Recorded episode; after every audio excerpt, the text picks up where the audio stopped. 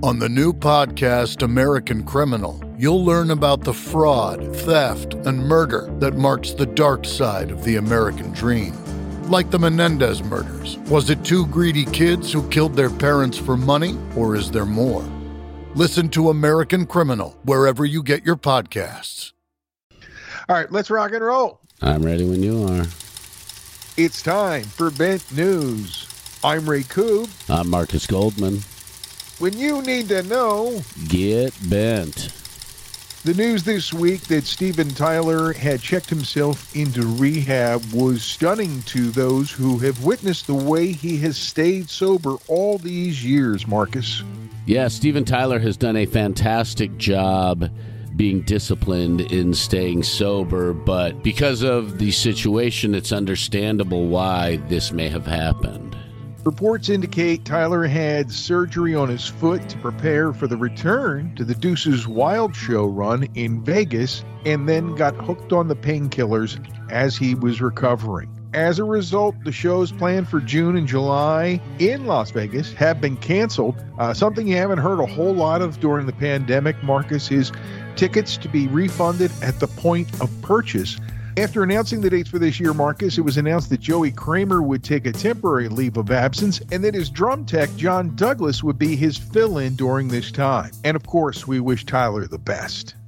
One of the biggest rock and roll memorabilia and guitar collectors in the world, Indianapolis Colts owner Jim Irsay put in the big bid of $4.5 million for the guitar that Kurt Cobain played on Smells Like Teen Spirit, buddy. That's absolutely bonkers that somebody paid four and a half million dollars for that guitar. Don't get me wrong, it's an important guitar in the history of rock and roll for what sound came out of it, but four and a half million is absolutely crazy.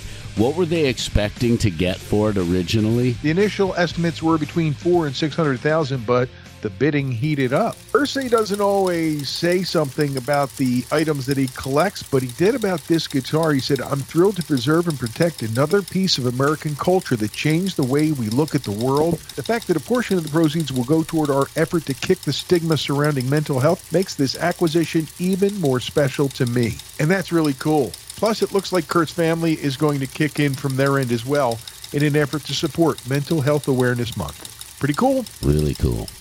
Marcus, something happened this week that was circumstantial and unexpected. After 25 years of not being together on stage, a band made a surprise appearance at Rockville in Daytona, Florida on Sunday. That band, Porno for Pyros. Perry Farrell reunited those cats for a full performance. Well, Jane's Addiction was going to play and had to drop out because of long term recovery from COVID for David Navarro. So Perry figured, what the fuck? Let's get the guys together.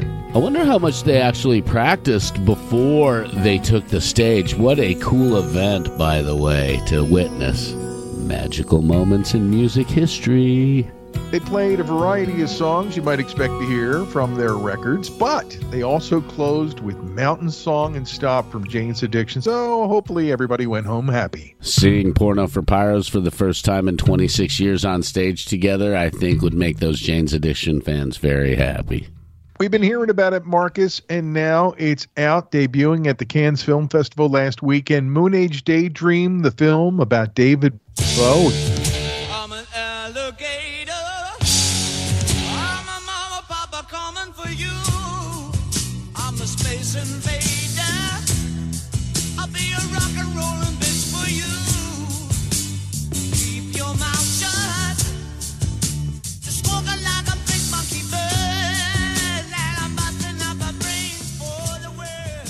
This looks really cool. The trailer's fantastic. And it was directed by Brett Morgen, the guy who did Kurt Cobain montage of Heck.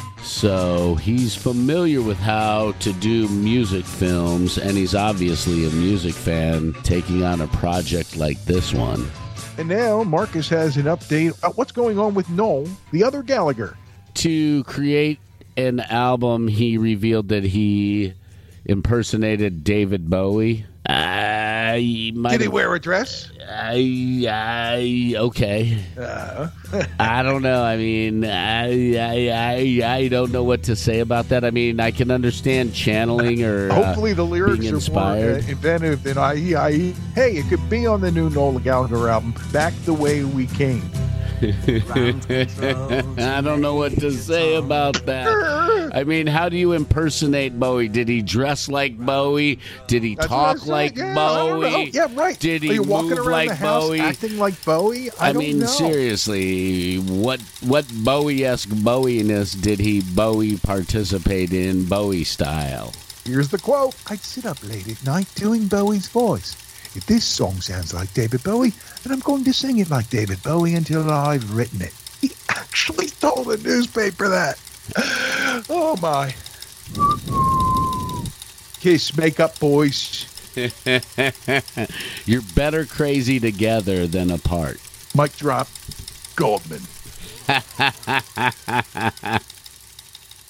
you know, Marcus, your mom always told you don't play with that. You could get injured permanently. You know, the old thing from the Christmas story, you know, you'll shoot your eye out, kid. well, it almost happened to Ivan Moody from Five Finger Death Punch. He was at that Welcome to Rockville festival that we were talking about with Porno for Pyros in Daytona Beach. And apparently he got overheated and was close to passing out, stumbling around, and accidentally kicked over one of the lasers, which shot up and hit him in the eye. And he said, These things are like, they basically have the power of a minor supernova. They're really badass. I just hope he's okay because that's not the kind of thing you go on stage think it's going to happen while you're out there. Yeah, that could be a serious injury, and I hope he's okay big time. Scary. Something else that's been scary in our world, Marcus, since the 70s is the Sex Pistols. just seem to get more and more popular these days. We've dissected it, we've talked about it, and now it's finally here. The series, Pistol, six parts, debuting on FX Hulu this week, May 31st.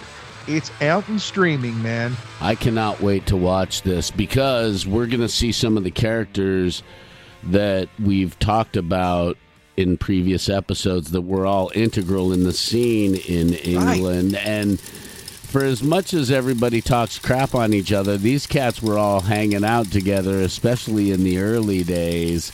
And it seems that every one of them had a different vision on how they thought it should be. So they're kind of spread out in different ways, but all having a huge impact at the same time. So it will be cool to see those early day interactions between all of these bands that were prominent in the scene. When we were doing the Sex Pistols episode, you mentioned a date in 1976. What was that? I think it was like June 4th, 1976. Well, a little over two months before that, a kid named Bill Broadaxe caught the band at the 100 Club on Oxford Street in London. Ready,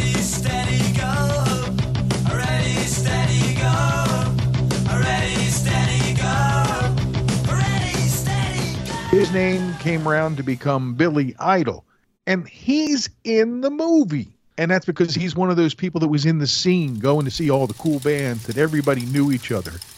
Like Slim Jim Phantom was telling us. Mean, if you remember the shots or the video in Filth and the Fury, there were video images of Sid Vicious in the front row at some of those early Sex Pistols concerts as well. He was a huge fan of those guys. Another familiar face in that circle, and in that circle that Slim Jim mentioned, is Chrissie Hynde, and her character is in the series as well. If I'm not mistaken, her and Steve had a little bit of a rendezvous for a short period. Yes, she kind of cops to that in the interview that I was reading and admits she was a teenager. Still, I don't know, she was still a jailbait. And the quote she gave I thought was pretty cool. She said, I didn't notice him carrying a sack full of dreams around, but he was. Like all of us, he wanted to play guitar in a rock and roll band. But she doesn't get into the details of their trysts. But they're characters in this series, and I can't wait to see it.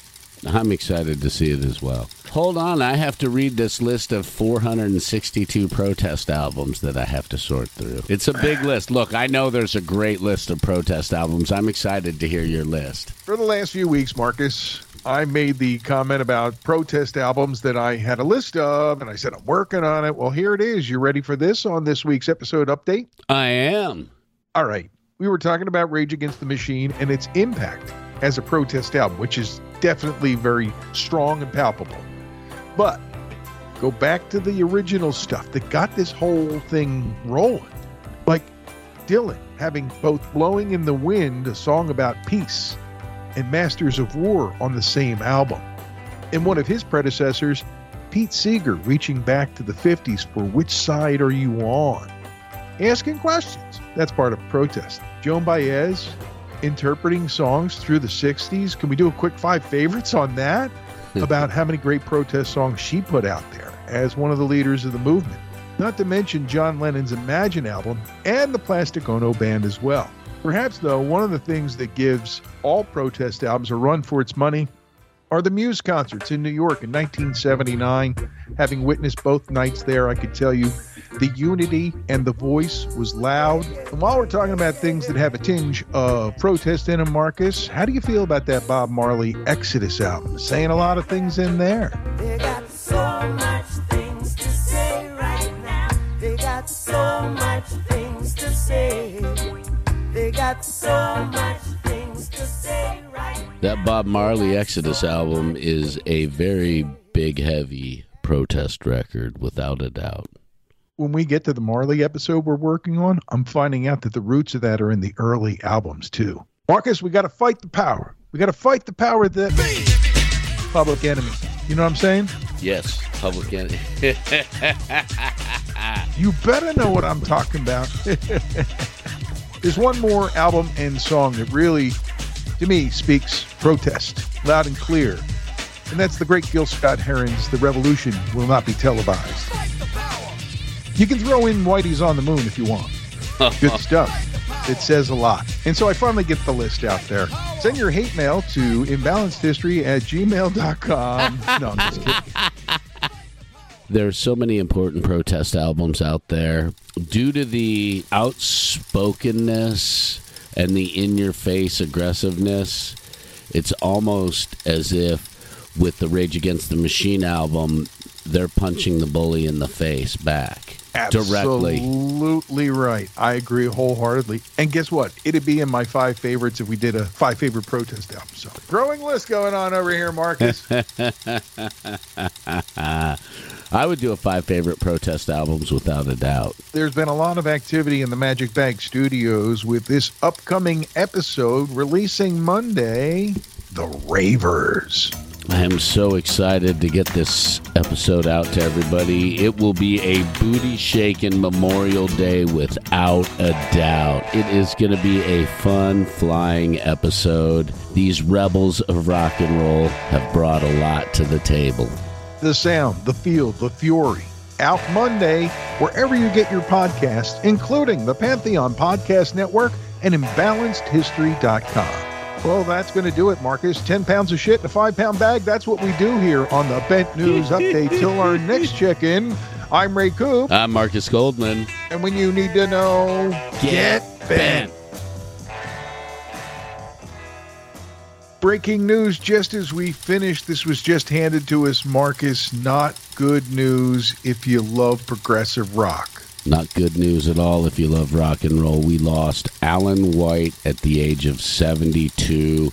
We just got the story. Short illness, passed away at home. The band was making tour plans and announced that Alan would be taking a leave coming up, but no one knew if he was really ill. Love to his family and friends, and of course, all the Yes fans everywhere. Recapping Alan White of Yes and so much more, dead at 72.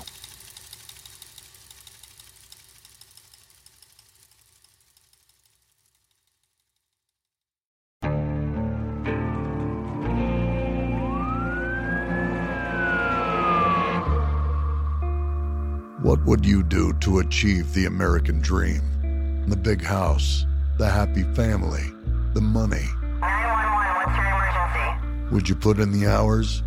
Would you take a big swing? problem? What's the problem? Would you lie? Would you cheat? Would I shop? Would I shop? Would you kill? Yes. My mom and dad. My mom and my dad. From Airship, the studio behind American Scandal, comes a new true crime history podcast. I'm Jeremy Schwartz, and I'll be taking you inside the minds of some of our most notorious felons and outlaws, exploring the dark side of the American dream. In my new show, American Criminal, you'll meet the picture perfect brothers who killed their parents, the thief who stole babies, the crypto king who siphoned off billions, and plenty more. From assassins and gangsters to killers and con artists. Whatever the case, whoever the criminal, you don't know the full story. Until now. Don't miss the debut season of American Criminal, The Menendez Brothers, beginning February 29th. Listen wherever you get your podcasts, or to get early ad free access to the entire season first, plus hundreds of other ad free history podcast episodes, subscribe at IntoHistory.com.